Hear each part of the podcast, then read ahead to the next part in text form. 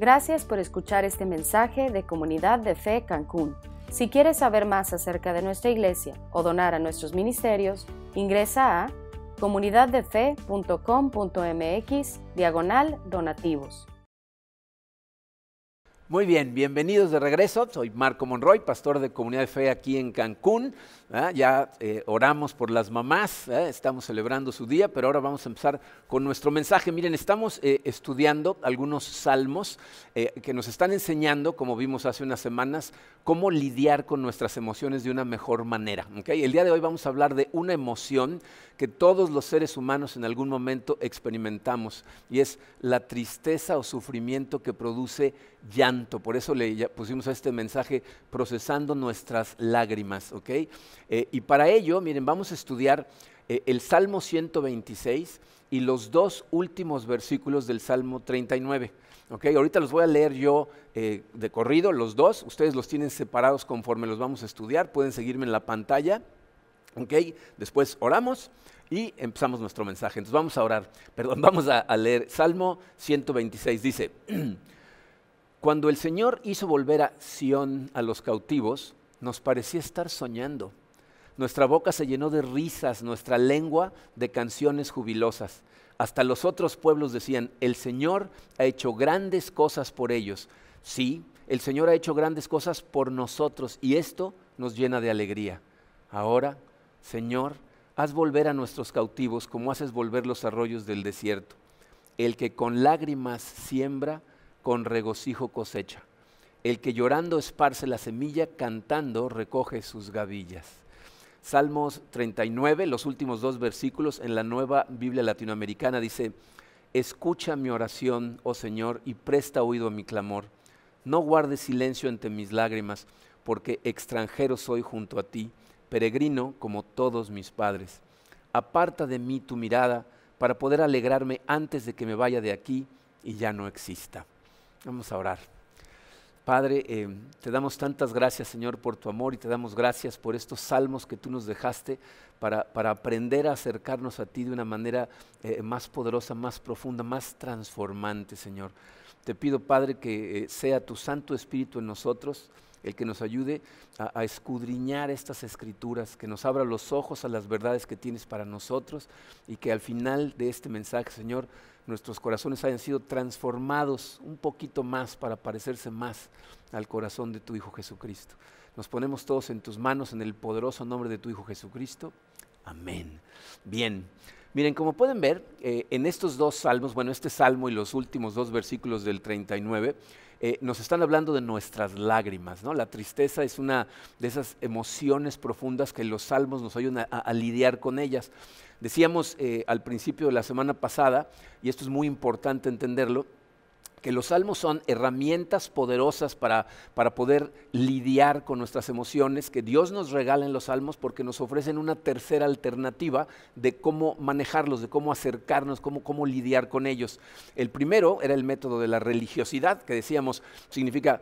Eh, haz como que no están ahí, reprímelos, entiérralos, pretende como que no están ahí, porque fíjense, de alguna manera la, la gente que es religiosa, eh, y fíjense, no estoy diciendo que tiene una conexión espiritual con Dios, sino que simplemente siguen religiosidades, esa gente le incomoda lidiar con sentimientos profundos porque de alguna manera piensan que no deberían estar ahí, que si, si están llevando bien su relación con Dios no deberían sentir esas cosas, pero eso no es cierto.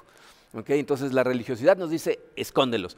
El método secular es lo opuesto, ventílalos, dales rienda suelta, sácalos, ¿no? Como si el, el hecho de ventilarlos por sí mismo nos fuera a ayudar a lidiar con ellos y, y, y ayudarnos a que pasaran esos sentimientos. Okay.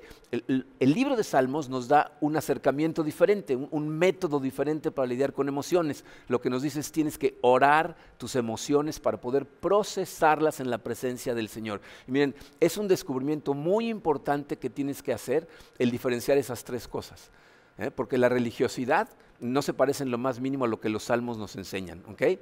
Bueno, miren... Eh, Eh, la semana pasada hablamos de cómo procesar el miedo de manera que al final de procesarlo en la presencia de Dios nos daba paz, ¿se acuerdan? Bueno, el día de hoy vamos a hablar de cómo procesar las lágrimas causadas por el sufrimiento de manera que se conviertan en gozo. Eso es lo que vamos a aprender el día de hoy. Fíjense, si nosotros dividiéramos los salmos en categorías, porque se pueden dividir, de hecho hay gente que lo ha hecho, una de esas categorías sin duda sería la categoría de las lamentaciones, ¿no? O sea, el, la gente que va a quejarse con Dios por cosas que le están pasando y le causan dolor, ¿ok? Eh, los comentaristas a la Biblia nos dicen que Eh, hay más salmos de lamentos que de ningún otro tipo. O sea, si los dividiéramos, la categoría más grande de todas sería lamentaciones, lo cual significa, fíjense, que la Biblia no esconde la realidad. La Biblia no es un cuento de hadas que nos quiere hacer sentir que todo está bien, no, es un libro que nos enseña la vida real tal y como es y nos enseña a lidiar con la vida real tal y como es. El día de hoy vamos a aprender tres cosas que nos enseñan estos eh, salmos, bueno, salmos y porción de salmos, acerca de nuestras lágrimas, ¿no? Dice su programa, ¿qué nos enseña la Biblia acerca de nuestras lágrimas? O sea, ¿qué nos enseña acerca de las lágrimas para que se conviertan en gozo, ¿no? Ah, de acuerdo a estos salmos, hay tres cosas que necesitamos tener claras acerca de nuestras lágrimas. Número uno, dice, debes esperar lágrimas. Lo primero que te tiene que dar claro es que va a haber lágrimas en nuestra vida.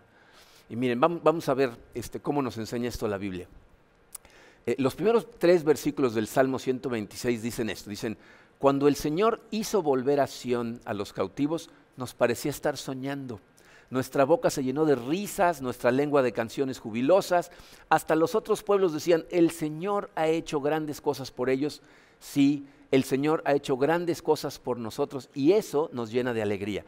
Fíjense, esto que estamos viendo aquí sucede cuando eh, el pueblo de Israel, que había estado setenta años en cautiverio en Babilonia, de pronto el rey Ciro, ¿no?, da una orden en donde dice, dejen ir a la gente de Israel para que regresen a su tierra, ¿no? ¿Okay? Entonces, esas palabras pues los llenan de alegría, dicen, nos parecía estar soñando, ¿no? Imagínate, el pueblo ahí después de setenta años, yo creo que muchos de ellos ya habían perdido la esperanza de alguna vez regresar a Jerusalén, ¿no? Ahí cautivos como esclavos, ¿no?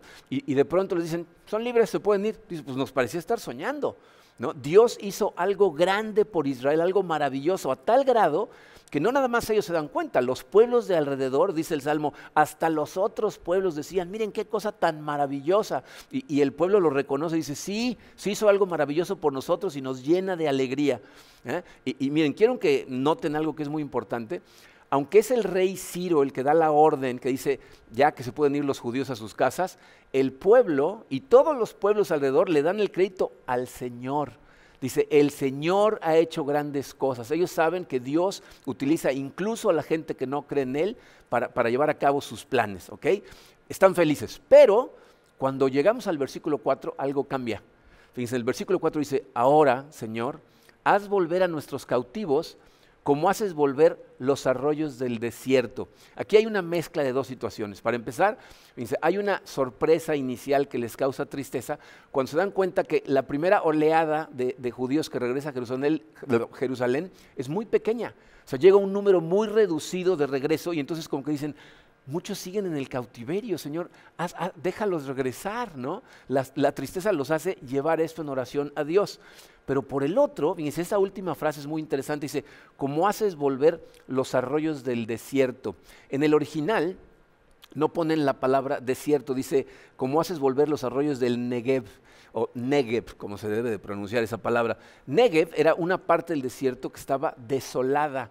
Entonces, como que cuando llegaron ellos, yo no sé si había una sequía o, o de pronto los campos estaban tan abandonados que dijeron, híjole, vamos a necesitar irrigar estos campos de alguna manera si queremos poder comer porque no hay nada que comer aquí, ¿no? Entonces, fíjate, lo que ellos están describiendo es algo que seguramente todos hemos experimentado.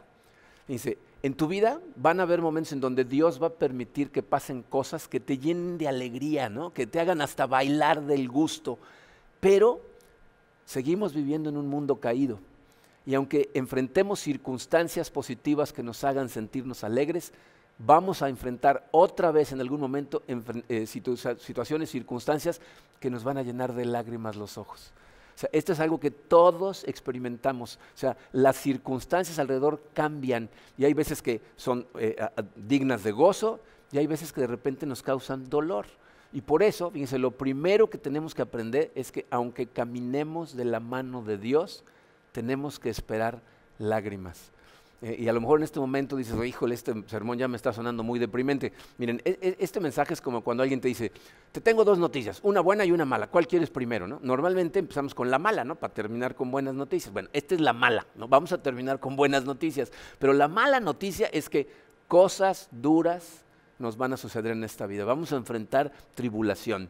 Fíjense, mencionamos hace tres semanas la distorsión al evangelio de la gente que piensa, si Dios me amara no me permitiría sufrir. Así no es como funciona y lo vemos por todos lados en la Biblia. Quiero que notes, fíjate, cómo eh, en, en ese Salmo ciento veintiséis no hay ninguna palabra de arrepentimiento. O sea, no hay lugar en donde dicen, hemos pecado, Señor, y sabemos que por eso no hay comida, por eso hay una sequía, por eso esto, vamos a tener que trabajar el doble. No está pasando eso. Lo cual significa que aun cuando vamos de la mano del Señor correctamente, como estas personas estaban regresando y le estaban dando la gloria a Él. O sea, no se estaban adoptando la gloria, ni estaban glorificando a Ciro, le estaban dando la gloria a Dios por lo que había hecho. Y aún así llegan a Jerusalén y encuentran situaciones que les causan lágrimas porque vivimos en un mundo caído. Ahora, yo creo que ese concepto, o sea, el saber que en este mundo vamos a enfrentar aflicciones, es algo que pues, todos los que hemos estudiado la Biblia conocemos. Pero aquí quiero llevar esta meditación a un lugar un poco más profundo, porque fíjense, eh, si, si, si tú estudias la Biblia, te vas a dar cuenta que cuando te conviertes al cristianismo, o sea, cuando verdaderamente le entregas tu corazón a Dios y empiezas a vivir una relación de comunión permanente con Él a través de su palabra y empiezas a tratar de vivir la vida como Él te dice que la vivas, si algo puedes esperar es que ahora vas a tener más lágrimas que antes. O sea, cuando empieces a vivir la vida del verdadero creyente, lo que va a suceder en tu vida es que vas a encontrar más situaciones que te causan lágrimas que las que encontrabas cuando no eras cristiano. ¿Por qué? Fíjense, les voy a dar la razón y luego les voy a dar la evidencia más clara de, de esta razón. Fíjense, la razón es esta. Hay una metáfora que la Biblia utiliza para describirnos qué es lo que sucede eh, en, en la vida de una persona cuando, cuando se convierte, cuando vuelve a nacer, cuando verdaderamente el Espíritu Santo toca su corazón y entonces abre sus ojos espirituales. Y la vemos en el Antiguo Testamento y en el Nuevo Testamento. Les puse el versículo del Antiguo Testamento, es Ezequiel once, pero lo pueden ver el mismo concepto en Segunda de Corintios tres, que es, que es una carta de Pablo, ¿okay? En el Nuevo Testamento. Pero Ezequiel once, la, la segunda parte del versículo diecinueve dice, les arrancaré el corazón de piedra que ahora tienen y pondré en ellos un corazón de carne. O sea, nos está diciendo que en el momento en que nosotros empezamos a vivir para Dios, nos va a arrancar el corazón de piedra que tenemos y nos va a dar un corazón de carne. ¿Qué significa eso? Miren, significa muchas cosas, pero una de esas es cuando Dios invade verdaderamente tu vida, lo que hace es que te da un corazón que es más suave, más, más, más vulnerable. No, más sensible, un corazón más como el de Él. Y entonces cuando, cuando tú recibes ese corazón de carne, mientras más lo suaviza Dios, cada vez te empieza a doler más el dolor de otras personas. Te empieza a doler, eh, eh, cuando ves el mal alrededor, te causa dolor. Miren, esa es una de las cargas que, que como encargados de la iglesia Dios no, nos pone en los hombros, y no a mí, eh, a todos los que trabajamos en la iglesia, a los pastores de jóvenes, eh, a, a los maestros y, y líderes en el área de niños, a los líderes de grupos pequeños, líderes de ministerio, a todas las personas que, que están llevando a un grupo de gente en la iglesia, te, tenemos esta carga, empezamos a ver el dolor de la gente y lo empezamos a sentir en carne propia y empezamos a preocuparnos por ella. Entonces vemos, por ejemplo, a, a, a mujeres que se han separado de sus esposos porque eran abusivos o, o, o, o flojos o, o, o infieles y ahora están ellas tratando de, de, de, de criar a sus niños ellas solas, de proveer en muchos casos ellas solas y, y ves eso y te duele. ¿No? Ves a, a los adolescentes confundidos porque no tienen un punto de referencia en su vida, no, no, no ven en ninguno de sus padres el, el ejemplo correcto de la forma de vivir y no conocen un matrimonio sano y, y ves la confusión y el dolor y lo perdidos que se sienten y te duele. ¿No? Vemos a, a, a matrimonios en donde uno de los dos o los dos no entienden su rol como pareja y están sufriendo profundamente en el matrimonio y son cosas que te duelen. Entonces, de pronto, cosas que antes pues, no te dolían, ¿no? A lo mejor tenías mecanismos de defensa o no los veías claramente, ¿no? Ve- veíamos a lo mejor a la gente mala con desdén en lugar de con dolor, ¿no? Cuando ves a la gente lo equivocada que está, ¿Ves, ves, ves a la gente haciendo tiraderos de su vida y antes de la conversión decías, bueno, pues es tu vida, ya ellos, y ahora lo que quieres es de alguna manera ayudar, ¿no? O sea, te, te, te causa dolor, te causa preocupación, quisieras poder hacer algo. Entonces, yo creo que esa es la razón por la que Karina y yo por tantos años llevamos nosotros personalmente el Ministerio de Matrimonios. Porque una de las cosas que más desgarra mi corazón es ver a una pareja en una relación que Dios diseñó para que fuera fuente de gozo, una relación que puede ser tan divertida, una aventura tan constructiva, y ves a gente que se están hiriendo mutuamente y haciéndose cosas cuando podrían ser tan felices. Entonces, eso es lo que pasa en nuestro corazón, ¿no? De pronto se vuelve sensible, de pronto quieres ayudar, entonces te produce más lágrimas que antes. Ahora, ¿cuál es la evidencia más clara de eso? Dice, en este mundo solo ha habido un corazón perfecto, el corazón de nuestro Señor Jesucristo, un hombre que vivió todo el tiempo haciendo la voluntad de Dios. ¿Y qué vemos en su vida? Jesucristo lloraba constantemente. De hecho, la descripción que nos da Isaías cincuenta y tres de él es que era un hombre de dolores experimentado en quebranto, dice la Biblia. Jesús, si se acuerdan, lloraba cu- cuando veía a la gente sufrir, cuando veía el camino en el que iban, llega a Jerusalén y llora por ellos porque no los puede jalar hacia el Señor, ¿ah? eh, llora cuando, cuando ve venir las cosas, llora cuando se muere Lázaro, llora, o sea, lloraba constantemente, ¿no? Entonces, fíjate, en, en la vida de Jesucristo podemos ver la incongruencia de la gente que es cristiana y que dicen, yo quiero ser cada vez más como Jesucristo, pero que piensan que porque van a ser más como Él, van a sufrir menos, van a llorar menos y siempre van a ser felices. Cristo caminó en perfecta obediencia a nuestro Dios y nadie puede decir que a Él nunca le sucedió nada malo, al revés, ¿no? Él tuvo muchas veces lágrimas en los ojos y por eso lo primero que tienes que aprender es tienes que esperar lágrimas. Y si no las esperas, te voy a decir lo que va a pasar. Vas a llorar doble por cada cosa que te pasa. Porque una vas a llorar por lo que te pasa y también por la sorpresa de por qué te pasa a ti, ¿no? Entonces te, te estás duplicando las lágrimas tú solo porque no estabas esperando las lágrimas. Miren, créanme que este concepto a mí no saben cómo me ayudó, que yo durante muchos años cuando empecé a entender lo que significaba la vida de cristiano, empecé a pedirle a Dios, prepárame, no sé qué va a pasar, pero sé que algo va a pasar. Y yo no tenía idea, ¿eh? por dónde iban a venir los tiros, pero estuve preparando mi corazón por años, diciéndole a Dios, yo sé, Señor, que en algún momento mi fe va a ser probada, prepara mi corazón, entonces prepara el tuyo, porque van a venir lágrimas. Ahora, lo segundo que aprendemos, y esto ya nos empieza a llevar a las buenas noticias, porque nos empieza a enseñar cómo convertirlas en gozo, el número dos dice, debes sembrar tus lágrimas.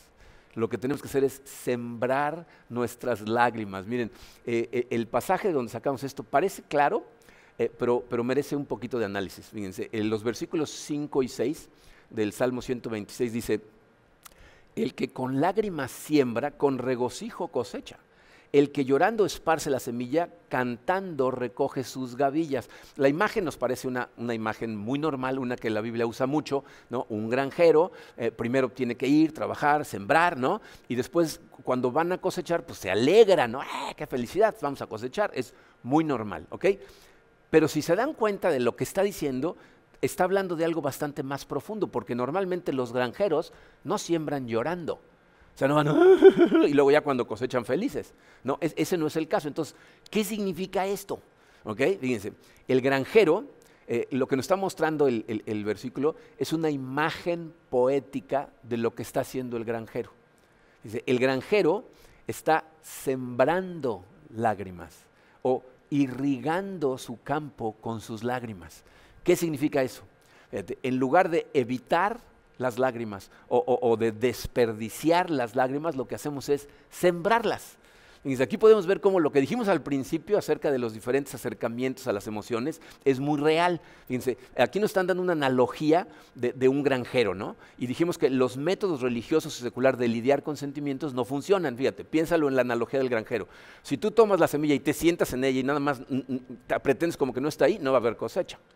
Y si simplemente las tiras todas en un montón, tampoco va a haber cosecha. Si nada más las desparramas ahí, no va a haber cosecha. ¿Qué necesitas hacer? Sembrarlas. Entonces tú y yo estamos siendo llamados a algo que nos va a costar trabajo ver, pero nos, nos están llamando a ver a nuestras lágrimas como una oportunidad de crecimiento, como una oportunidad de, de, de madurez si aprendemos a sembrarlas. Miren, un, una de las cosas que aprendí hace muchos años y, y, y me ayudó muchísimo también con las cosas que íbamos a enfrentar en algún momento, eh, es que Dios jamás desperdicia una herida, jamás desperdicia un dolor.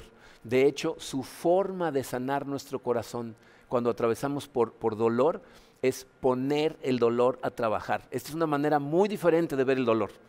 Esto no se trata de masoquismo, decir disfruta el dolor, no, no, no es eso, ni de machismo, no me duele, ¿no? Yo no siento nada, soy una roca. La Biblia nos dice, no, no, no, no, tienes dolor, pero lo que tienes que hacer es sembrar tus lágrimas, ponerlas a trabajar, porque ¿cuál es la cosecha que nos dice el pasaje cuando sembramos nuestras lágrimas? Dice gozo. O sea, eh, eh, la cosecha es un, un, una verdadera alegría que proviene de Dios, ¿no? El, el Salmo dice, con regocijo cosecha. Lo que vamos a cosechar es, es verdadero gozo. Entonces, fíjense, esto es un concepto que si, si, si lo pensamos un poquito más, nos vamos a dar cuenta que va mucho más allá de lo que podríamos esperar que nos enseñe la Biblia, ¿no? O sea, todos esperamos que la Biblia nos enseñe esto. Las lágrimas después van a dar paso A, a, a la alegría, ¿no? O sea, después vas a dejar de llorar, va a dejar de doler y al rato vas a poder estar alegre. Y, y de alguna manera, pues sí nos lo enseña, ¿no? Eh, eh, el Salmo treinta es un salmo que cantamos aquí en la iglesia a veces que dice, aunque en la noche llegue el dolor, el gozo llega en la mañana, ¿no? O sea, después va, va a haber alegría. Pero esto es bastante más profundo porque te voy a decir lo que está diciendo. Está diciendo que si siembras tus lágrimas, las lágrimas producen alegría. O sea, no es que al rato va a venir la alegría, es que las lágrimas producen la alegría. No esperamos simplemente a que pase el dolor para luego estar contentos. Las sembramos y lo que producen es gozo. Por eso fíjense cómo Pablo en Segunda de Corintios cuatro, versículo diecisiete dice, pues los sufrimientos ligeros y efímeros que ahora padecemos producen, fíjense la palabra que utiliza, producen una gloria eterna que vale muchísimo más que todo sufrimiento. Las lágrimas de sufrimiento, cuando las sembramos, producen una gloria eterna. Es decir, esas lágrimas nos están transformando, nos están glorificando. Dicho de otra manera, la Biblia nos está diciendo que el tipo de gozo que tú y yo verdaderamente queremos es el que producen nuestras lágrimas. Hay una a, a, alegría que es, que es eh, eh, muy superficial, que proviene de evitar las lágrimas. O sea, hay gente que vive la vida de forma totalmente superficial para no tener que llorar. Es gente que eh, eh, jamás tiene relaciones verdaderamente profundas, porque sabe que si, si se relacionan profundamente con otra persona, o sea, si abren su corazón, si muestran quiénes son realmente, en algún momento la otra persona va a ver el tipo de persona que somos al cien por ciento, y eso duele porque somos confrontados con, con que no somos el tipo de persona que deberíamos de ser. Tú vas a la Biblia y la estudias lo suficiente y te vas a ver reflejado en ella y te vas a ver cómo eres y te va a doler. O sea, hay mucha gente que quiere evitar eh, las lágrimas y entonces obtiene una alegría superficial porque nunca profundiza en relaciones. Solamente el gozo que proviene de atravesar de la mano de Dios por el valle de lágrimas, ¿no? Esas son transformacionales. Entonces la pregunta es, ¿sabemos cómo hacer eso? O sea, ¿sabemos cómo sembrar las lágrimas? ¿Qué significa sembrar nuestras lágrimas? Ese es el punto número tres. ¿Ah? Debemos, y esto no debe ser ninguna sorpresa, orar nuestras lágrimas. Tenemos que llevárselas en oración a Dios. Yo creo que eh, lo que hace a, a los salmos fascinantes es que son oraciones. O sea, estas son oraciones intensas, llenas de emociones, que, que, que gente fue a Dios con ellas, con sus emociones, con sus lágrimas, y eso fue lo que transformó a sus lágrimas en gozo, ¿no? Eh, eh, eh, las, las derramamos frente a Él, las procesamos frente a Dios, y eso lo que causa es una transformación en nosotros. O sea, se convierte en gozo porque hay un cambio en tu corazón, un cambio de perspectiva, un cambio de, de cosas en las que te concentras, y entonces viene el gozo. A lo mejor necesitamos ser un poquito más claros en esto. Fíjense, hay tres cosas que necesitamos eh, para poder realmente procesar eh, nuestras lágrimas en oración en la presencia del Señor, que, que van a asegurarnos que éstas nos den gozo. Y miren, estas tres cosas que les voy a decir son cosas que necesitamos tener claras antes de que lleguen las lágrimas. No te esperes, necesitas estar preparado verdaderamente, ¿ok? Entonces, fíjate, para procesar tus lágrimas en presencia del Señor, letra A dice, debes ser consciente de su gracia. Debes entender a profundidad lo que el concepto de la gracia de Dios significa. Necesitas saber que Dios en su gracia comprende tu llanto, comprende el lugar en donde estás y estás totalmente a salvo derramando tus emociones enfrente de Dios, las emociones que sean. O sea, Dios no se va a enojar, Dios aguanta. Fíjate, eh, les leí los dos últimos versículos del Salmo treinta y nueve y no sé si lo notaron, pero esos versículos son muy extraños, si no es que perturbadores. O sea, miren, vamos a releerlos. Eh, dice, eh, el versículo doce dice: escucha mi oración, oh Señor, y presta oído a mi clamor. No guardes silencio ante mis lágrimas, porque extranjero soy junto a ti. Dice, escucha mis lágrimas porque eh, yo ni siquiera soy de este mundo, soy un extranjero, todo el mundo nos ve diferentes. Dice, peregrino como todos mis padres, todos mis ancestros, hemos sido peregrinos en esta tierra. Pero oigan el trece, dice, aparta de mí tu mirada para poder alegrarme antes de que me vaya de aquí y ya no exista. Y ahí termina el Salmo. ¿Se, ¿se fijaron lo que dijo? Miren, yo no sé si son muy analíticos, pero ese final está rarísimo. Si tú has leído eh, Salmos, la mayor parte de los Salmos, incluso los de grandes lamentaciones, expresan emociones. Señor, tengo dolor, mira lo que está pasando, pero normalmente terminan, si no en victoria, por lo menos con la paz de que Dios va a hacer algo, ¿no? O sea, muchos de los Salmos de David empiezan con peticiones, con lamentaciones, pero terminan con la seguridad de que, pero sé que tú vas a hacer esto y por eso tengo paz. Pero ¿se fijaron cómo termina este Salmo? O sea, es una incoherencia teológica. Mira, ponlo de nuevo, por favor, para que lo vean, fíjate. Dice, aparta de mí tu mirada, apártala para poder alegrarme. O sea, voltéate, no me voltees a ver, para poder alegrarme antes de que me muera, es lo que está diciendo, ¿no? O sea, esto que está diciendo es lo opuesto a lo que deberíamos de decir. O sea, así no es como se supone que debemos orar. No es, no es como deberíamos de sentirnos, ¿no? Deberíamos de querer acercarnos a Él, tener esperanza en Él. No es el modelo de comportamiento que debemos seguir, pero así se comportó David. Fíjate, si, si lo ves de esa manera, te, puede, te puedes preguntar, como en algún momento yo lo hice, ¿qué está haciendo este Salmo en la Biblia? O sea, ¿qué no se supone que la Biblia no tiene errores? No, porque fíjate, ¿así debemos de orar? No, así no es como nos enseñó Jesucristo a orar. Pero ¿es este un error en la Biblia? No, no es un error. Fíjate, cuando tú encuentres un pasaje como este que no tiene sentido, lo que tienes que pensar es, necesito estudiar más, necesito acercarme más a Dios en oración para que me revele o me lleve a un lugar en donde me revelen lo que esto significa, porque la Biblia no tiene errores. Aquí hay algo que yo no estoy entendiendo y les voy a decir cuándo vino la respuesta acerca de esto que parece una incoherencia. Hay un comentarista eh, que eh, escribió principalmente en el siglo pasado, murió ahora en dos mil ocho, se llama eh, Derek Kidner. Él escribió comentarios especialmente a muchos libros del Antiguo Testamento. Y el comentario que hace a esa línea, fíjate, no nada más aclara intelectualmente lo que está pasando, nos da una paz que debería de cubrir totalmente nuestro corazón. Fíjense, les voy a leer literalmente lo que escribió Kidner. Dice, la oración aparta tu mirada de mí no es diferente a la reacción de Pedro de apártate de mí, Señor. Porque Dios sabe cómo tratar esa petición. Escuchen esto, dice, la mismísima presencia de tales oraciones en las Escrituras es un testimonio de su comprensión. Dios sabe cómo hablamos cuando estamos desesperados. ¿Escucharon eso? Eso es absolutamente maravilloso y debería de llenarte de paz. Dice, Él comprende que nuestras emociones a veces nos abruman a tal grado que nos llevan a decir incoherencias, que nos llevan a decirle a Él cosas incorrectas. Esto es como, como un niño chiquito. Todos los que tenemos hijos, ¿verdad? En algún momento alguno de nuestros hijos cuando tenían cuatro o cinco años dijeron, ya no te quiero, te odio, ¿no? Porque no los dejamos hacer lo que querían. Y, y en tu corazón eso no reverberó al grado que te pusiste a llorar en un rincón, porque sabes que lo están diciendo en un momento de desesperación y no es realmente lo que te están queriendo decir, ¿no? Y, y Dios, para que nos quede claro, nos pone este ejemplo en la Biblia para informarnos. Tú estás bien conmigo, estás a salvo. Aún cuando oras de esa manera, estás tranquilo. Cuando levantas el puño y dices, ¿en serio, Señor? ¿De verdad? ¿No? De todas maneras, Dios aguanta. Entonces, fíjense, este Salmo nos enseña qué debemos hacer con nuestros sentimientos más oscuros, ¿no? Porque la religiosidad nos dice, entiérralos en el corazón, pero eso te envenena, ¿no? El mundo secular nos dice, grítaselos al mundo, pero eso normalmente causa devastación en tus rela- en relaciones.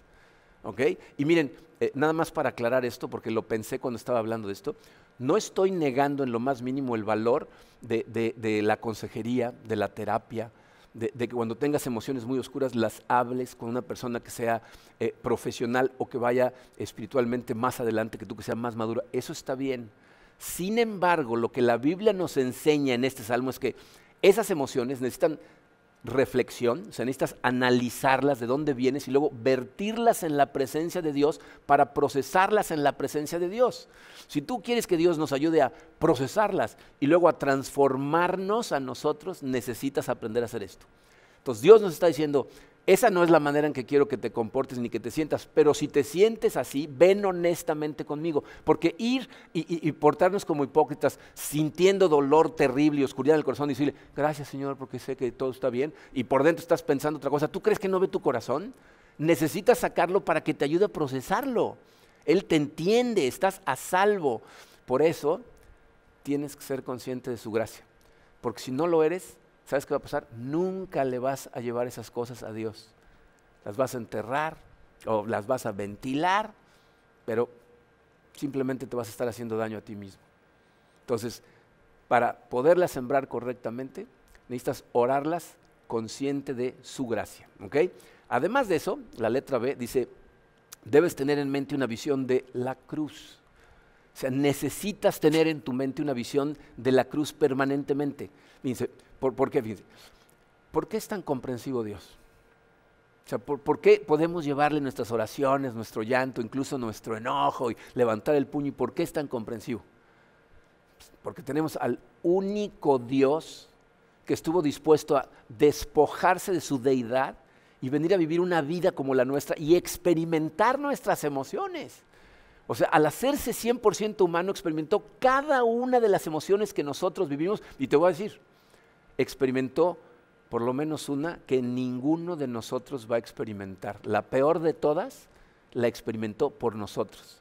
Jesús sabe lo que es clamar al cielo y sentir el abandono del Padre. Dios mío, Dios mío, ¿por qué me has abandonado? Un, un grito de desesperación en el momento en que todos los pecados del mundo son vertidos en Él. Y, y él siente literalmente como Dios se aparta de él, voltea su cara de él. Esta es la razón por la que él sigue viniendo a nosotros, aun cuando nosotros le decimos, aléjate de mí. Porque cuando Jesús estuvo dispuesto a sentir el abandono de Dios, lo hizo para que tú y yo nunca tuviéramos que sentirlo. Él fue rechazado para que tú y yo nunca fuéramos rechazados. Eso es lo que hizo en la cruz. Él recibió lo que nosotros deberíamos haber recibido.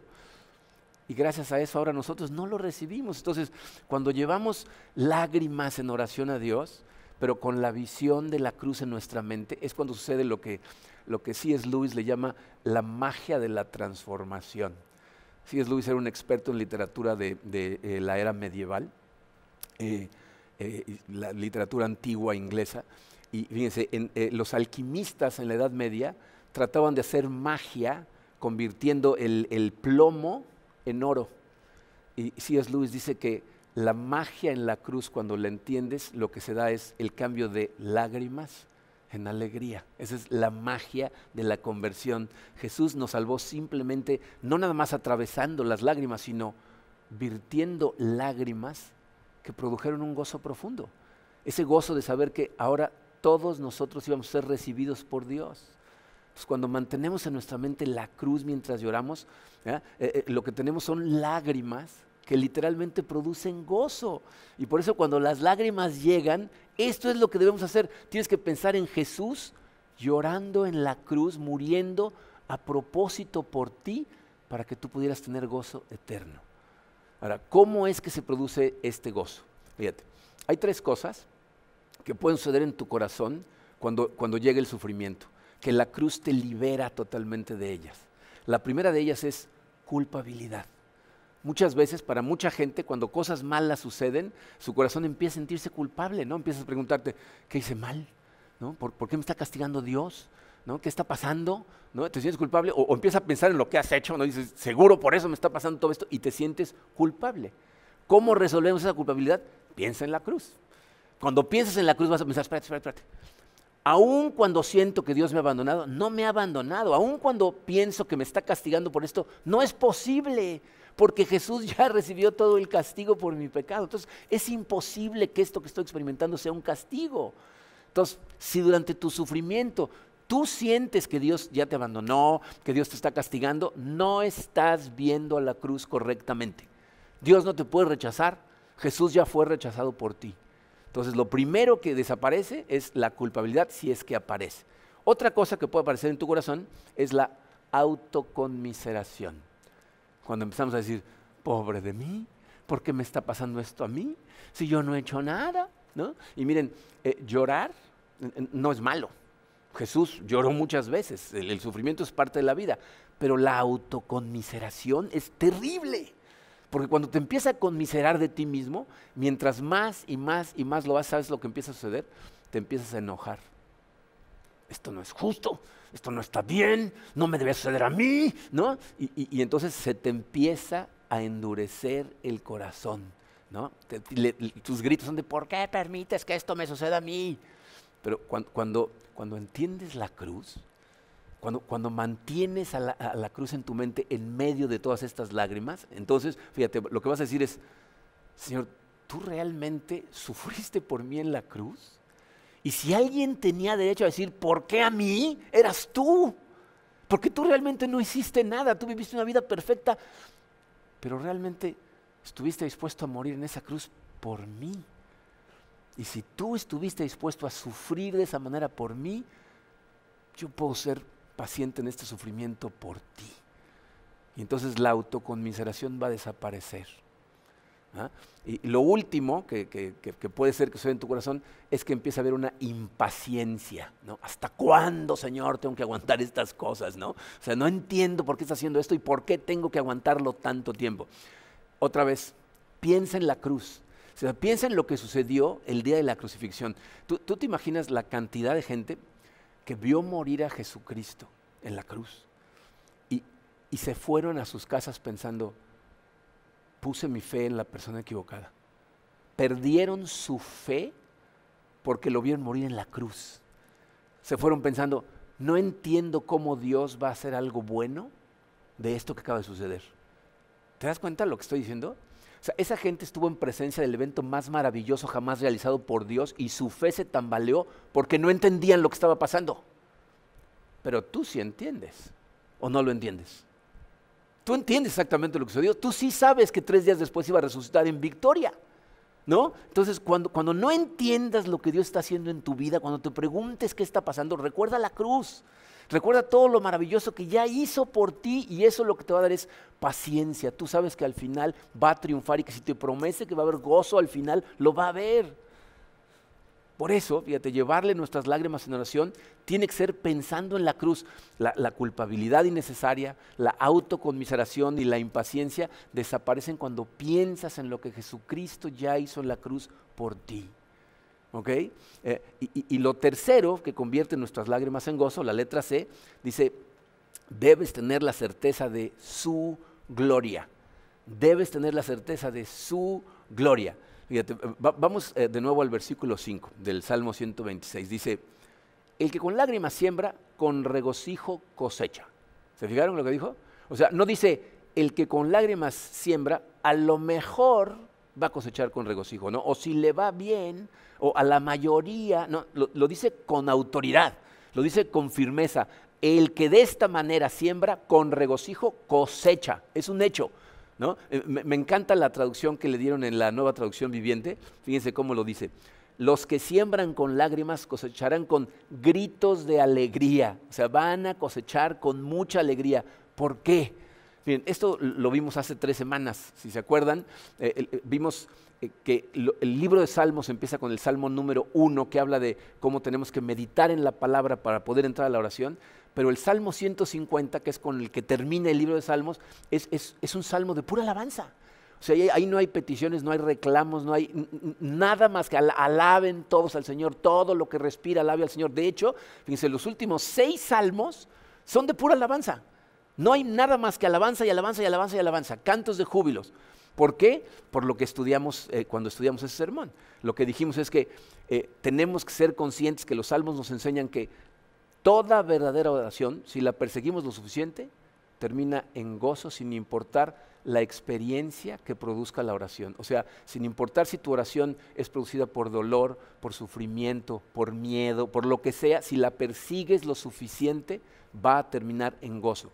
Eso no significa que todas las oraciones siempre tienen que ser nada más de pura alabanza, ¿no? El Dios nos enseñó a pedirle, o sea, pidan y se les dará. Aquí nos está enseñando que debemos de vertir nuestras emociones enfrente de Él. Está bien, pero lo que estoy diciendo es, si tú persigues una oración hasta su final en, en, en meditación, en, en, en caminar con, con Dios de la mano, en obediencia, al final se va a convertir en gozo. Pero hay veces que eso toma mucho tiempo. Entonces no aceleres tus oraciones, no, no las apresures, este, a, a lo mejor te toma toda una vida, pero al final va a ser aleluya. Miren, yo creo que una de las razones por las que nos da miedo lidiar con el sufrimiento es porque hay una parte en nuestro corazón que, que siente, eh, esto nunca va a mejorar. O sea, cuando realmente nos afligimos, tenemos una sensación de, de, de eternidad, de, de, de permanencia. Cuando la esposa de C S Lewis falleció, C S Lewis ya era un creyente, gracias a Dios, ¿verdad? Eh, dijo una frase muy interesante, dijo, nadie me dijo que la aflicción se parecía tanto a la ansiedad. ¿Se acuerdan que estudiamos la semana pasada la ansiedad? Esa, esa sensación que se queda permanente, que te come por dentro. Dice, nadie me dijo que la aflicción, el dolor de perder a una persona a la que amas, Es, es igualita a la ansiedad, o sea, esa sensación permanente en ti. Y por eso nos da miedo estar afligidos. Dice, por eso algunas personas nunca aman realmente. Porque les da miedo, ¿no? Les da miedo llegar a amar a una persona y que luego la vayan a perder o les vaya a traicionar. Prefieren no amar. Pero si tú tienes la seguridad de que vamos a estar junto a Él en la eternidad, y que toda oración al final va a terminar en alabanza, eso te libera totalmente para tener relaciones reales, profundas, relaciones de amor. Aunque sepas que algún día puedes perderlas y que van a venir lágrimas muy dolorosas. Y créanme que eh, los que amamos verdaderamente tenemos ese miedo, cuando, cuando nos pasa por la cabeza, eh, es un miedo real. Pero la seguridad en la gloria que Dios nos da es lo que nos permite seguir amando de esa manera sin miedo. Por eso Pablo en Romanos ocho dieciocho escribió estas palabras. Sin embargo, lo que ahora sufrimos no es nada comparada con la gloria que Él nos revelará más adelante. Entonces mi pregunta, la, mi pregunta para ti es, ¿estás tan seguro de la certeza de su gloria que no te da miedo la aflicción? Sabiendo que las lágrimas verdaderamente se van a convertir en gozo, estás tan seguro de la certeza de su gloria que estás dispuesto a invertir, a involucrarte en relaciones reales y profundas con la gente a su alrededor. Muchos de los ministerios de nuestra iglesia en este momento siguen trabajando. ¿Y sabes con qué están lidiando? Con dolor profundo por todo lo que están viendo a su alrededor, pero al mismo tiempo están recibiendo las lágrimas también de gozo que produce ese dolor cuando ven el amor de Dios expresado a través de su familia. Entonces, nosotros seguimos hacia adelante, a veces con miedo, a veces con incertidumbre, pero sabemos, estamos convencidos que las lágrimas que lloremos en este momento se van a convertir en gozo y se van a convertir en gloria eterna. Y por eso le damos toda la gloria a Dios. Miren, vamos a celebrar juntos para terminar la Cena del Señor. Quiero que sean conscientes de, de, de lo profundamente importante que es celebrar la Cena del Señor. Esto no es algo que hacemos simplemente rutinariamente por hacerlo. O sea, todo esto que les acabo de decir, o sea, el hecho mismo de que tenemos que estar concentrados en su gloria, que, te, teniendo en mente la cruz, su gracia, es exactamente el mensaje que nos manda ¿ah? la Cena del Señor acerca de lo que hizo Dios en la cruz. El pan representa su cuerpo, que Él voluntariamente entregó por nosotros para recibir en su cuerpo lo que tú y yo teníamos que recibir. Derramó su sangre para limpiar nuestros pecados, para que tú pudieras eliminar esa culpabilidad y estar convencido, saber a ciencia cierta que Dios no te está castigando con las cosas que te están sucediendo. Entonces, cuando vamos a celebrar la Cena del Señor, estás gritándole al mundo, eh, tengo mi confianza puesta en el sacrificio que Cristo hizo en la cruz por mí, que me libera de mis lágrimas, me libera de mis miedos, me libera de mi enojo, me libera de mi culpabilidad, me libera de todas las emociones negativas, porque Él ya nos limpió. Entonces, con esa conciencia, si tú has aceptado a Cristo en tu corazón, vamos a celebrarla juntos. Vamos a darle gracias y vamos a celebrar la cena del Señor. Padre Santo, te damos tantas gracias, Señor, por ese sacrificio que hiciste en la cruz. Creo, Señor, que hablamos tanto de este sacrificio, lo escuchamos tantas veces predicado, que se nos olvida la profundidad de lo que significa. Verdaderamente, Señor, te damos gracias. Gracias por haber recibido ese castigo. Gracias por haber tenido esa fortaleza de vivir una vida perfecta y de ir a la cruz siendo inocente, teniendo la única justificación para preguntar por qué yo. Pero en lugar de eso, Señor, dijiste: perdónalos porque no saben lo que hacen. En tus manos encomiendo mi espíritu. Te damos gracias, Padre, por haber experimentado el rechazo de Dios para que nosotros nunca, nunca tuviéramos que experimentarlo. Pensando en esas cosas, Señor, nos comemos este pan que representa tu cuerpo.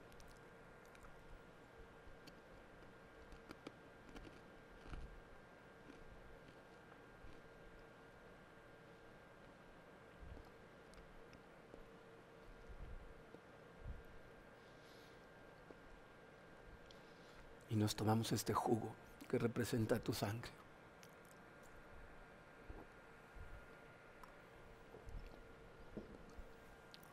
Nos ponemos totalmente en tus manos, Señor, y te pedimos que esta palabra que estudiamos el día de hoy eche raíz en nuestro corazón y lo transforme, de manera que cada vez que enfrentemos dolor, Señor, que produzca lágrimas, nos recuerde que tenemos que ir a tomarnos de tu mano, reflexionar en lo que estamos sintiendo y sembrarlas en tu presencia, procesarlas contigo para que las conviertas en gozo.